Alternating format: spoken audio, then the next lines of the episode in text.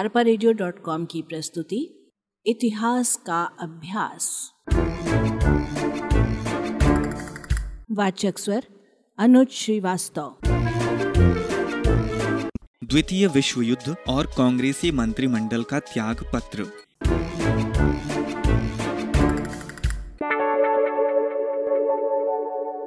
सितंबर उन्नीस सौ उनतालीस में द्वितीय विश्व युद्ध आरंभ हुआ, जिसका प्रभाव भारत के राष्ट्रीय आंदोलन पर भी पड़ा। ब्रिटिश सरकार ने भारतीय जनता से बिना कोई सहमति लिए भारत के युद्ध में प्रवेश होने की घोषणा कर दी। युद्ध आरंभ होते ही कांग्रेस ने अपना दृष्टिकोण स्पष्ट कर दिया। इसने जर्मनी, इटली, जापान आदि फॉस्टिक देशों द्वारा एशिया, अफ्रीका और यूरोप के देशों पर किए गए आक्रमणों की निंदा की। साथ ही आक्रमणों के शिकार हुए देशों की जनता के प्रति सहानुभूति प्रकट की। ब्रिटेन स्वतंत्रता की रक्षा के लिए लड़ने का दावा कर रहा था।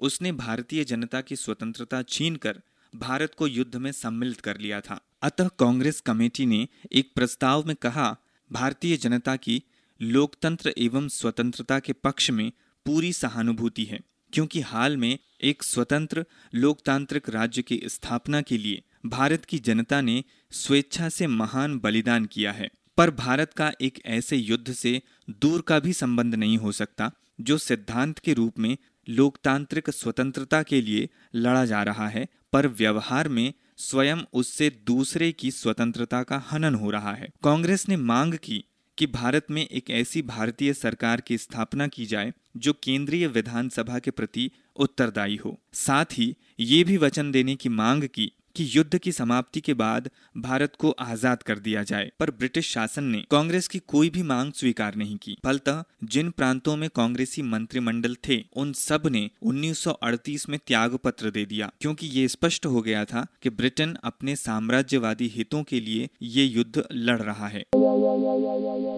व्यक्तिगत सत्याग्रह। यद्यपि ब्रिटिश सरकार का रुख कांग्रेस के प्रति अच्छा नहीं था फिर भी कांग्रेस कोई ऐसा काम नहीं करना चाहती थी, जिससे सरकार की युद्ध के समय मुसीबतें बढ़ जाएँ। अतः 1940 में कांग्रेस की सहमति से गांधी जी ने व्यक्तिगत सत्याग्रह आरंभ किया। चुने हुए सत्याग्रही किसी सार्वजनिक स्थान पर युद्ध विरोधी भाषण देकर कानून तोड़ते और स्वयं को गिरफ़्तार कराते थे। सत्याग्रह के लिए पहले व्यक्ति के रूप में विनोबा भावे को चुना गया। दूसरे सत्याग्रही नेहरू थे। इन दोनों को गिरफ़्तार कर लिया गया। शीघ्र ही व्यक्तिगत सत्याग्रह एक राष्ट्रव्यापी आंदोलन बन गया। छह महीनों के भीतर लगभग पच्चीस हज़ार व्यक्ति गिरफ़्तार करके जेल भेज दिए गए। सरकार का दमन भी जारी था, पर सत्याग्रह आंदोलन दृढ़ता के साथ चलता रहा। इसी समय जर्मनी ने सोवियत रूस पर आक्रमण कर दिया। जापान ने अमेरिका के एक नौसैनिक अड्डे पर आक्रमण कर उसे नष्ट कर दिया। फलतः अब विश्व युद्ध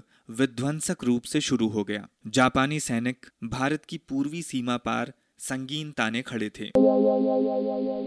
सांप्रदायिक वैमनस्य एवं पृथकतावादी भावनाओं का जन्म। मुस्लिम लीग और कांग्रेस में सहयोग अधिक दिनों तक नहीं रह सका। 1938 के बाद कई कारणों से मुसलमानों के मन में एक नया विचार पैदा हुआ। दो राष्ट्रों का सिद्धांत, मुस्लिम लीग का सिद्धांत बन गया। उसने कहना शुरू किया कि भारत में हिंदू और मुसलमान दो अलग अलग राष्ट्र हैं। अतः दोनों का एक साथ मिलकर रहना संभव नहीं है। दो राष्ट्रों के सिद्धांत के प्रतिपादक मोहम्मद अली जिन्ना ने दावा किया कि मुसलमानों की एकमात्र संस्था मुस्लिम लीग है। उनके अनुसार कांग्रेस केवल हिंदुओं की संस्था थी। 1940 में मुस्लिम लीग द्वारा भारत के विभाजन का प्रस्ताव लाया गया। जिन प्रांतों में मुसलमानों को बहुमत प्राप्त था उन्हें भारत से अलग कर एक नए देश पाकिस्तान के गठन की मांग होने लगी। अधिकांश मुसलमानों ने अलग राज्य बनाने की मांग का घोर विरोध किया। मौलाना अबुल कलाम आज़ाद जैसे अनेक राष्ट्रीय नेता थे, जिन्होंने राष्ट्रीय आंदोलन में सक्रिय रूप से भाग लिया था। उन्होंने कहा कि पाकिस्तान की मांग राष्ट्रीयता की भावना के विरुद्ध है तथा मुसलमानों के हित में नहीं है। खुदाई खिदतगार नामक संगठन के सम्मानित नेता अब्दुल गफ्फार खान, जो सरहदी गांधी के नाम से प्रसिद्ध थे। उन्होंने भी मुसलमान लीग की मांग का विरोध किया। इस तरह बलूचिस्तान की Watan party, all India Momin conference, Ahrar party आदि संगठनों ने मुसलमान लीग, मुस्लिम लीग की मांग के विरुद्ध आवाज़ उठाई। पर मुस्लिम लीग ब्रिटिश शासन से प्रोत्साहन पाकर अपनी मांग पर डटी रही। युद्ध की नाजुक स्थिति और क्रिप्स योजना। कांग्रेस ने युद्ध में ब्रिटिश शासन को सहायता नहीं देने का प्रस्ताव पास किया। इधर मुस्लिम लीग बहुसंख्यक मुस्लिम प्रांतों को भारत से अलग करने और पाकिस्तान नामक एक स्वतंत्र राष्ट्र स्थापित करने की मांग कर रही थी। दूसरी तरफ़ ब्रिटिश सरकार बुरी तरह युद्ध में फंसी थी और युद्ध का रूप भयंकर होता जा रहा था। ऐसी स्थिति में भारतीयों का सहयोग लेना अनिवार्य हो गया। अतः ब्रिटिश मंत्रिमंडल का एक प्रस्ताव लेकर स्टैमफोर्ड क्रिप्स को भारतीय नेताओं से बातचीत करने के लिए मार्च 1942 में दिल्ली भेजा गया। उस प्रस्ताव में दो योजनाएँ थीं। पहला, भारतीय राष्ट्रीय आंदोलन, अंतिम चरण 1937 से 1947 दूरकालीन योजना, जो युद्ध के बाद कार्यान्वित की जाने वाली थी। इसके अनुसार, एक संविधान सभा बनाई जाएगी, जिसके अधिकांश सदस्य प्रांतों के विधान मंडलों द्वारा और कुछ सदस्य देशी राज्यों के नरेशों के द्वारा चुने जाते हैं। वो भारत का संविधान तैयार करती, किंतु उस संविधान को मानना या न मानना, प्रांतों की मर्ज़ी पर निर्भर करता। तत्कालीन योजना। इसके अनुसार, केंद्र में अस्थायी सरकार की स्थापना होनी थी। योजना के अनुसार, केंद्रीय शासन के सभी विभागों पर ब्रिटिश सरकार का ही अधिकार होता। कांग्रेस और मुस्लिम लीग दोनों ने ये प्रस्ताव अस्वीकार कर दिया। अगस्त 1942 की क्रांति। भारत छोड़ो आंदोलन। अगस्त 1942 में मुंबई में अखिल भारतीय कांग्रेस समिति की बैठक हुई और 8 अगस्त को महात्मा गांधी ने समिति के समक्ष अपना भारत छोड़ो का ऐतिहासिक प्रस्ताव रखा। कांग्रेस कार्य समिति में दिए गए भाषण में महात्मा गांधी ने स्पष्ट रूप से राष्ट्र को करो या मरो, डू और डाई के संघर्ष के लिए आह्वान किया। ब्रिटिश शासन पहले से ही इस प्रस्ताव के विरुद्ध कार्रवाई के लिए तैयार थी। 8 अगस्त को प्रस्ताव पारित हुआ और 9 अगस्त को सरकार ने महात्मा गांधी सहित सभी नेताओं को गिरफ़्तार कर लिया तथा कांग्रेस को गैर कानूनी संस्था घोषित कर दिया। इससे जनता में बड़ी उत्तेजना फैल गई और सारे देश में क्रांति की ज्वाला धधक उठी। सरकार विरोधी प्रदर्शन हुए, हड़तालें हुई, सभाएँ और जुलूस निकले, पर सरकार ने बड़ी क्रूरता से इस आंदोलन को दबाने के प्रयास किए। कुछ ही दिनों में आंदोलन ने क्रांति का रूप धारण कर लिया। सरकारी कर्मचारी कार्यालय छोड़कर भागने लगे। बलिया, मिदनापुर आदि में समानांतर सरकार कायम की गई। यातायात के साधनों को नष्ट कर दिया गया। तार और डाक की व्यवस्था खत्म कर दी गई। रेलगाड़ियों का आना जाना बंद हो गया। आवागमन एवं संचार के साधनों के अभाव में सरकारी कार्यालयों के बीच संपर्क टूट गया। सारे भारत में लगभग एक महीने तक सरकार नाम की कोई चीज़ ही नहीं रही। अगस्त के अंतिम सप्ताह में वॉयसराय लिन लिथगो ने प्रधानमंत्री चर्चिल को लिखा कि मुझे ऐसी स्थिति का सामना करना पड़ रहा है, जिसे अठारह सौ सत्तावन के बाद खतरनाक विद्रोह कहा जा सकता है। प्रधान सेनापति वेवल का कहना था कि इस आंदोलन के कारण पूर्वी मोर्चों पर ब्रिटेन के सैनिक कमज़ोर हो गए, तथा सेनाओं के लिए गंभीर खतरा उत्पन्न हो गया। इस आंदोलन में बिहार की भूमिका महत्वपूर्ण रही। 31 जुलाई 1942 को राजेंद्र प्रसाद ने पटना में बिहार प्रदेश कांग्रेस कमेटी की एक विशेष बैठक में कांग्रेस कार्यकर्ताओं को आंदोलन के लिए तैयार रहने कहा। शाम को अंजुमन इस्लामिया हॉल में एक आम सभा में छात्रों से कांग्रेस के क्रांतिकारी कार्यकर्ताओं का अनुसरण करने के लिए अपील की गई। 11 अगस्त 1942 को छात्रों का एक दल बिहार विधानसभा भवन पर तिरंगा झंडा फहराने के लिए पटना सचिवालय के पास पहुँचा। उस समय तक वहाँ हज़ारों की संख्या में लोग एकत्र हो गए थे। उसी समय पटना के जिलाधिकारी डब्ल्यू जी आर्चर ने भीड़ पर गोली चलाने का आदेश दे दिया। झंडा फहराते समय सात छात्र शहीद हो गए। पटना सचिवालय के मुख्य द्वार के समीप इन अमर शहीदों की याद में शहीद स्मारक बनाया गया। 11 अगस्त 1942 को बिहार के गवर्नर ने वॉयसराय को पत्र लिखा। उसके अनुसार, पटना में आंदोलन की तीव्रता इतनी अधिक थी कि सरकार नाम की कोई चीज़ ही नहीं थी। सभी जिलों में संपर्क टूट गया था। बाद में श्री राजेंद्र बाबू तथा अन्य राजनीतिक बंदियों को हजारीबाग जेल भेज दिया गया, जहाँ जयप्रकाश नारायण पहले से ही नजरबंद थे। 9 नवंबर 1942 को जयप्रकाश अपने पाँच साथियों रामनंद मिश्र, योगेंद्र शुक्ल, शालिग्राम सिंह सूर्य नारायण सिंह और गुलाली सोनार के साथ हजारीबाग जेल से फरार हो गए। 1942 की अगस्त क्रांति का भारतीय राष्ट्रीयता के इतिहास में महत्वपूर्ण स्थान है। ये सही है कि भारत छोड़ो आंदोलन सरकार की कठोर दमन नीति के कारण सफल नहीं हो सका, पर इसने भारतीय स्वतंत्रता के लिए पुख्ता पृष्ठभूमि तैयार कर दी। क्रांति में भारतीय जनता ने अपूर्व साहस और धैर्य का परिचय दिया। लाखों युवक क्रांति में मातृभूमि की स्वतंत्रता के लिए मर मिटने को तैयार हो गए। इससे स्पष्ट हो गया कि राष्ट्रीयता की भावना अपनी पराकाष्ठा पर थी और ऐसी स्थिति में ब्रिटिश शासन का कायम रहना संभव नहीं था। द्वितीय विश्व युद्ध के बाद विश्व में परिवर्तन। द्वितीय विश्व युद्ध के बाद विश्व में कुछ महत्वपूर्ण परिवर्तन हुए। इनकी पृष्ठभूमि में राष्ट्रीयता की भावना काम कर रही थी। पहला, मित्र राष्ट्रों ने स्वाधीनता और लोकतंत्र के नाम पर द्वितीय विश्व युद्ध को लड़ा था। युद्ध के बाद एशिया, अफ्रीका तथा अन्य महादेशों में स्थित मित्र राष्ट्रों की जनता स्वाधीनता की मांग करने लगी। इसके लिए उन्होंने आंदोलन भी शुरू किए। दूसरा, युद्ध के बाद विश्व की स्थिति में काफ़ी परिवर्तन हुआ। ब्रिटेन, फ्रांस, हॉलैंड आदि साम्राज्यवादी देशों में इतनी शक्ति नहीं रह गई थी कि वे अपने विरुद्ध होने वाले आंदोलन को रोक लेते। फलतः उनके अधीनस्थ देश एक एक करके स्वतंत्र होने लगे। तीसरा, युद्ध में सोवियत रूस की सर्वाधिक क्षति हुई, पर अब वो और भी शक्तिशाली राष्ट्र बन गया। चौथा, अनेक यूरोपीय देशों में समाजवादी राज्य की स्थापना हो गई। पांचवा, ब्रिटेन अब विश्व शक्ति नहीं रह गया।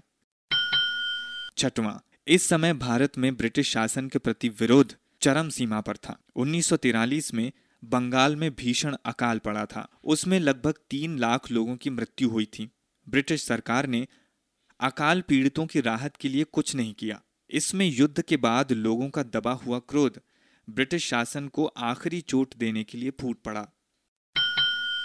सातवां, आज़ाद हिंद फौज के अधिकारियों पर मुकदमा चलाया गया। इससे पूरे देश में सनसनी फैल गई।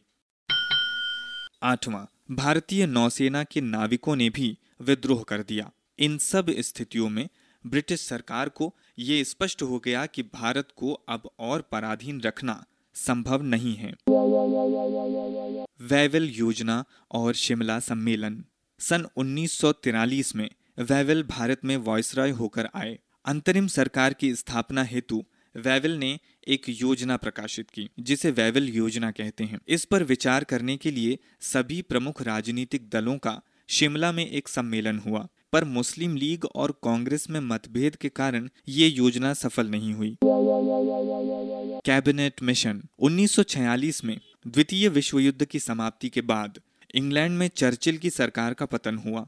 जब तक चर्चिल प्रधानमंत्री रहे, उन्होंने भारत की स्वतंत्रता का विरोध ही किया। चर्चिल सरकार के पतन के बाद, इटली के मजदूर दल की सरकार बनी, जिसने भारत की राजनीतिक समस्या का समाधान करने का निश्चय किया। अतः ब्रिटिश मंत्रिमंडल की ओर से तीन प्रतिनिधियों का एक मिशन भारत आया। इस मिशन की योजना को कैबिनेट मिशन योजना कहते हैं। इसके अनुसार, भारत को स्थायी संविधान बनाने और उसके निर्माण हेतु एक संविधान सभा के गठन का अधिकार दिया गया।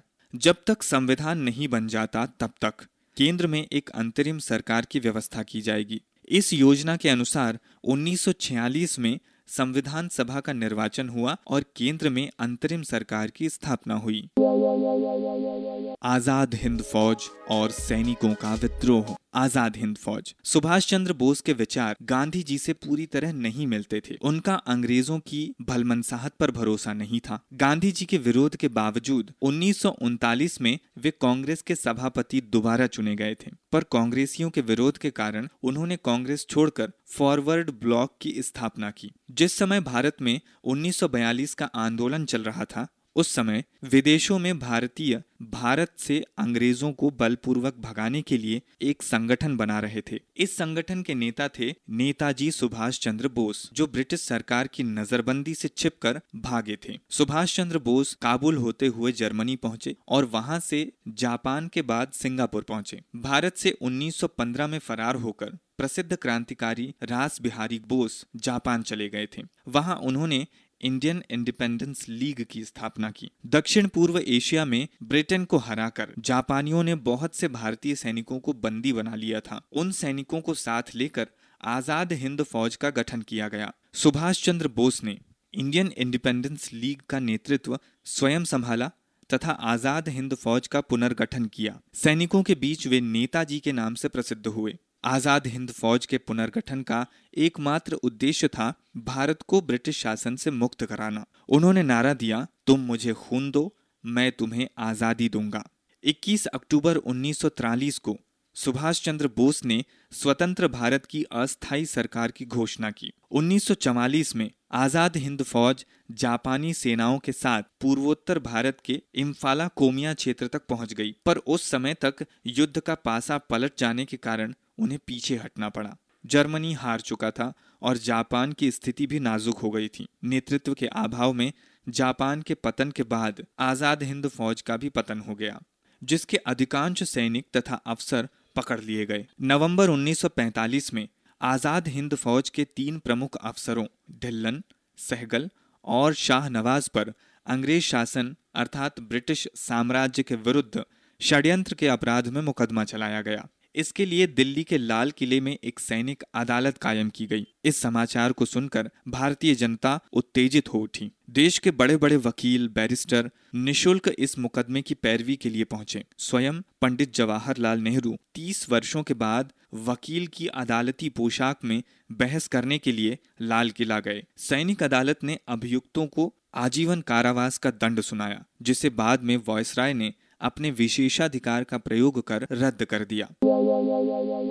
सैनिकों का विद्रोह 1945-46 में एक अन्य महत्वपूर्ण घटना घटी। अनेक स्थानों पर सैनिकों का विद्रोह हुआ। दमदम हवाई अड्डे पर हवाई सैनिकों ने विद्रोह किया। बंबई में भी सैनिकों ने विद्रोह किया। सरकार की मांग की पूर्ति के संबंध में सूचना दी गई और सार्वजनिक सभाओं का आयोजन किया गया। इन सैनिक विद्रोहों ने ब्रिटिश साम्राज्य को आंदोलित कर दिया। मुस्लिम लीग की धमकी और अंतरिम सरकार। मुस्लिम लीग की धमकी। इस समय अप्रैल 1946 में मुस्लिम लीग का अधिवेशन दिल्ली में हुआ। उसमें पाकिस्तान की मांग को दोहराया गया और स्पष्ट घोषणा की गई कि मुस्लिम लीग की ओर से पाकिस्तान की मांग मनवाने के लिए प्रत्यक्ष कार्यवाही की जाएगी। इस अवसर पर मुस्लिम लीग के प्रमुख नेताओं ने जो भाषण दिए, वे बड़े ही कटु और उत्तेजक थे। अंतरिम सरकार कैबिनेट मिशन की योजना के अनुसार 1946 में संविधान का निर्वाचन हुआ और उसमें बहुसंख्यक रूप से कांग्रेसी सदस्य चुने गए। 12 अगस्त को लॉर्ड वेवेल ने पंडित नेहरू को अस्थायी सरकार बनाने के लिए आमंत्रित किया, जिसमें बाद में मुस्लिम लीग के सदस्य भी शामिल हुए। पर लीग के सदस्य अस्थायी सरकार के कार्यों में सहायता करने के बजाय अड़ंगा खड़ा करने लगे।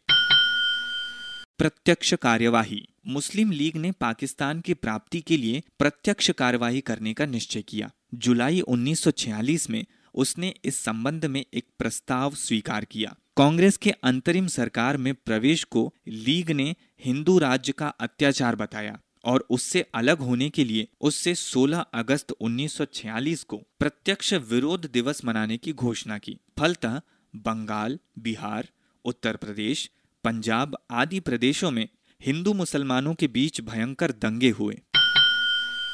एटली की घोषणा, संकटपूर्ण एवं दुर्भाग्यपूर्ण स्थिति में ब्रिटिश प्रधानमंत्री लॉर्ड एटली ने 20 फरवरी 1947 को ये घोषणा की कि ब्रिटिश सरकार जून 1948 तक भारतीयों के हाथ सत्ता हस्तांतरित कर देगी, चाहे भारतीय राजनीतिक दलों में समझौता हो या न हो। लॉर्ड एटली मजदूर पार्टी के नेता थे। माउंट बैटन योजना। लॉर्ड वेवेल के स्थान पर लॉर्ड माउंट बैटन, भारत में अंतिम अंग्रेज़ वायसराय नियुक्त हुए। 24 मार्च 1947 को वो दिल्ली पहुँचे और आते ही भारत की राजनीतिक समस्या के हल का प्रयास करने लगे। भारतीय नेताओं से विचार विमर्श करने के बाद वे मई में इंग्लैंड गए। वहाँ से वापस आने के बाद जून 1947 में उन्होंने एक योजना निकाली, जो माउंट बैटन योजना के नाम से प्रसिद्ध है। भारत की स्वतंत्रता और विभाजन।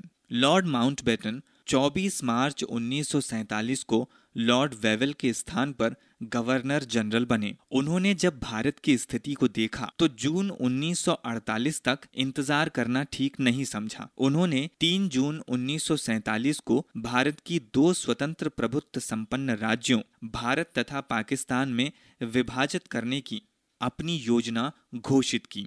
कांग्रेस सांप्रदायिकता के आधार पर भारत का विभाजन कदापि स्वीकार नहीं करती। जिन्ना ने स्पष्ट कर दिया था कि वे मुसलमानों के लिए स्वतंत्र पाकिस्तान से कम कुछ भी स्वीकार नहीं करेंगे। अतः कांग्रेस को इस योजना को स्वीकारना पड़ा। माउंट बेटन योजना की घोषणा के बाद दंगों ने और भी विकराल रूप ले लिया। मुस्लिम लीग द्वारा कटुता फैलाने के खतरनाक परिणाम हुए। जनता को क्रूरता और पशुता का शिकार होना पड़ा। लगभग पाँच लाख लोग मारे गए और करोड़ों बेघर हो गए। महात्मा गांधी ने स्थिति पर नियंत्रण रखने का अथक प्रयास किया, किंतु असफल रहे। ऐसी दुखद परिस्थितियों में 15 अगस्त 1947 को भारत स्वतंत्र हुआ। ये स्वतंत्रता भारतीय स्वतंत्रता अधिनियम 1947 के अंतर्गत घोषित की गई। जिन्ना की जीत हुई और उन्हें उत्तर पश्चिम सीमांत प्रांत, पूर्वी बंगाल, पश्चिम बंगाल तथा बलूचिस्तान मिल गया। भारतीयों ने कभी कल्पना भी नहीं की थी कि इस प्रकार सांप्रदायिकता पर आधारित विभाजन के साथ स्वतंत्रता प्राप्त करेंगे।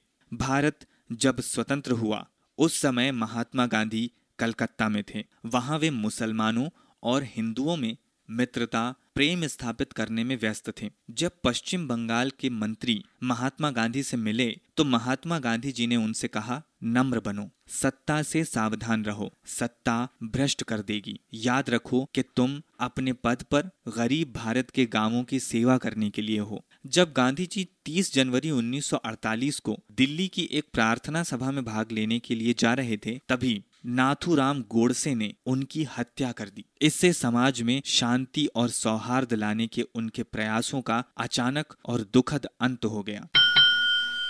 माउंट बैटन योजना की मुख्य बातें। पहला, ब्रिटिश सरकार की ये इच्छा है कि वो शीघ्र ही भारत का प्रशासन किसी ऐसी सरकार को सौंप दे, जिसका निर्माण जनता की इच्छा से हुआ हो। दूसरा, संविधान सभा के कार्यों में किसी प्रकार की बाधा उत्पन्न न हो। तीसरा, वर्तमान संविधान सभा द्वारा बनाया गया संविधान भारत के उन भागों में कार्यान्वित नहीं होगा जो उसे स्वीकार नहीं करेंगे। चौथा, उन प्रांतों को जो भारत में शामिल होना नहीं चाहते, आत्मनिर्णय का अधिकार होगा। पांचवा, देशी राज्यों के संबंध में मंत्रिमंडलीय योजना लागू होगी। छठवां यदि मुस्लिम क्षेत्र देश के विभाजन का समर्थन करते हैं तो भारत और पाकिस्तान की सीमा निर्धारण के लिए एक कमीशन नियुक्त होगा। सातवां, ब्रिटिश सरकार 1948 तक सत्ता हस्तांतरित करने की प्रतीक्षा नहीं करेगी, बल्कि 1947 में ही ये कार्य संपन्न कर देगी। स्वतंत्र भारत अधिनियम 1947 देश का विभाजन और स्वतंत्रता प्राप्ति। भारत स्वतंत्रता अधिनियम 1947 को भारत स्वतंत्र विधेयक पेश हुआ। दो सप्ताह के बाद विधेयक पारित हो गया और भारत स्वतंत्रता अधिनियम के नाम से प्रसिद्ध हुआ। भारत स्वतंत्रता अधिनियम के प्रमुख उपबंध। पहला, इसके द्वारा 25 अगस्त 1947 को भारत को दो अधिराज्यों में विभक्त कर दिया गया, जिनके नाम भारत और पाकिस्तान पड़े। भारत के अंतर्गत बम्बई मद्रास, यूपी, बिहार, उड़ीसा, पूर्वी पंजाब, पश्चिमी बंगाल और मुस्लिम क्षेत्र को छोड़कर असम, दिल्ली और अजमेर, मारवाड़ और कुर्ग रखे गए। पाकिस्तान के अंतर्गत पूर्वी बंगाल, पश्चिमी पंजाब, सिंध, ब्रिटिश, बलूचिस्तान, उत्तर पश्चिमी सीमा प्रांत तथा असम के मुस्लिम क्षेत्र को रखा गया। दूसरा नए संविधान के निर्माण तक भारत और पाकिस्तान दोनों राज्यों में ब्रिटिश साम्राज्य की ओर से नियुक्त एक एक गवर्नर जनरल रखने की व्यवस्था की गई। तीसरा, गवर्नर जनरल का पद केवल अलंकारिक रखा गया। चौथा 15 अगस्त 1947 के बाद देशी राज्यों पर से ब्रिटिश संप्रभुता की समाप्ति हो जाएगी और उनके साथ हुई संधियाँ अपने आप समाप्त हो जाएँगी। पांचवा विभिन्न देशी राज्यों को दो में से किसी एक उपनिवेश में सम्मिलित होने या स्वतंत्र रहने की स्वतंत्रता दी गई। छठवां, भारत और पाकिस्तान दोनों उपनिवेशों को अपने इच्छानुसार ब्रिटिश राष्ट्रमंडल में सम्मिलित होने या उससे संबंध विच्छेद का अधिकार प्रदान किया गया। सातवां, दोनों राज्यों में मंत्रिमंडल को अपने अपने राज्य के गवर्नर जनरल के मनोनयन का अधिकार सौंपा गया। आठवां, भारत सचिव का पद समाप्त कर दिया गया। नौवां, संविधान सभा को अपने अपने अधिराज्यों के लिए कानून बनाने का अधिकार सौंपा गया। 15 अगस्त 1947 को भारत स्वतंत्रता अधिनियम लागू हुआ और भारत तथा पाकिस्तान नामक दो स्वतंत्र राज्यों की स्थापना हुई, जिन्ना पाकिस्तान के गवर्नर जनरल हुए और लॉर्ड माउंटबेटन भारतीय परिषद द्वारा भारत के गवर्नर जनरल मनोनीत हुए। गणराज्य की स्थापना। 15 अगस्त 1947 को भारत स्वतंत्र हुआ। इसके पूर्व ही स्वाधीन भारत का संविधान बनाने का कार्य संविधान सभा द्वारा आरंभ किया गया था। संविधान की प्रारूप समिति के अध्यक्ष थे डॉक्टर भीमराव अंबेडकर। प्रारूप समिति ने अपना काम 26 नवंबर उन्नीस सौ उनचास को पूरा किया। भारत का नया संविधान 26 जनवरी 1950 को लागू हुआ। इसके अनुसार भारत को गणराज्य घोषित किया गया। डॉक्टर राजेंद्र प्रसाद प्रथम राष्ट्रपति और पंडित जवाहरलाल नेहरू प्रथम प्रधानमंत्री बने। हम लोग हर वर्ष 15 अगस्त को स्वाधीनता दिवस और 26 जनवरी को गणतंत्र दिवस मनाते हैं। स्मरणीय बिंदु। 1905 जापान ने विशाल रूस को हराया। 1905 बंग भंग योजना। 1906 मुस्लिम लीग की स्थापना। कांग्रेस में दो दल, नरम दल और गरम दल। 1909 में मरले मिंटो सुधार। गरम दल के नेता, लाल, बाल और पाल। 1910 में भारतीय प्रेस अधिनियम बनाया।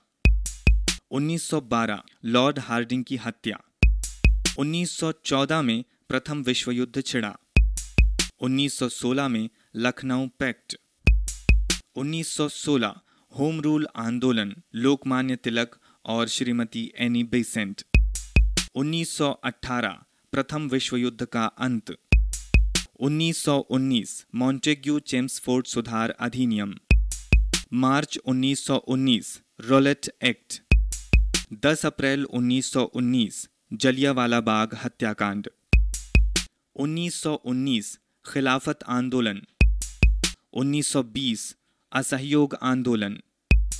1923 स्वराज्य दल की स्थापना। 1925 देशबंधु चितरंजन दास की मृत्यु। 1929 कांग्रेस का लाहौर अधिवेशन।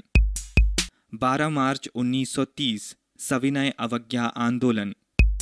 1931 गांधी इरविन समझौता। 1931 गोलमेज सम्मेलन। 1935 भारत शासन अधिनियम। अक्टूबर 1940 व्यक्तिगत सत्याग्रह। मार्च 1942 क्रिप्स योजना। अगस्त 1942 भारत छोड़ो आंदोलन। 1943 वेवल योजना। 1946 कैबिनेट मिशन एवं अंतरिम सरकार। जून 1947 माउंट बैटन योजना। 15 अगस्त 1947 भारत का विभाजन एवं स्वतंत्रता। अरपा रेडियो डॉट कॉम की प्रस्तुति, इतिहास का अभ्यास।